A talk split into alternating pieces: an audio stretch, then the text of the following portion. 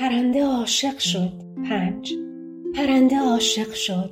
عاشق آسمان. دلش می‌خواست تا ژرفای آسمان برود و در آغوشش گم شود. پس به آغوش آسمان پر کشید و آنقدر در ژرفایش فرو رفت تا کوچک و کوچکتر شد به قدر یک ستاره. آنگاه پنجره ای رو به آسمان باز شد و صدایی گفت آنجا را نگاه کن. چه ستاره زیبایی. تا به حال آن ستاره را در آسمان ندیده بودم.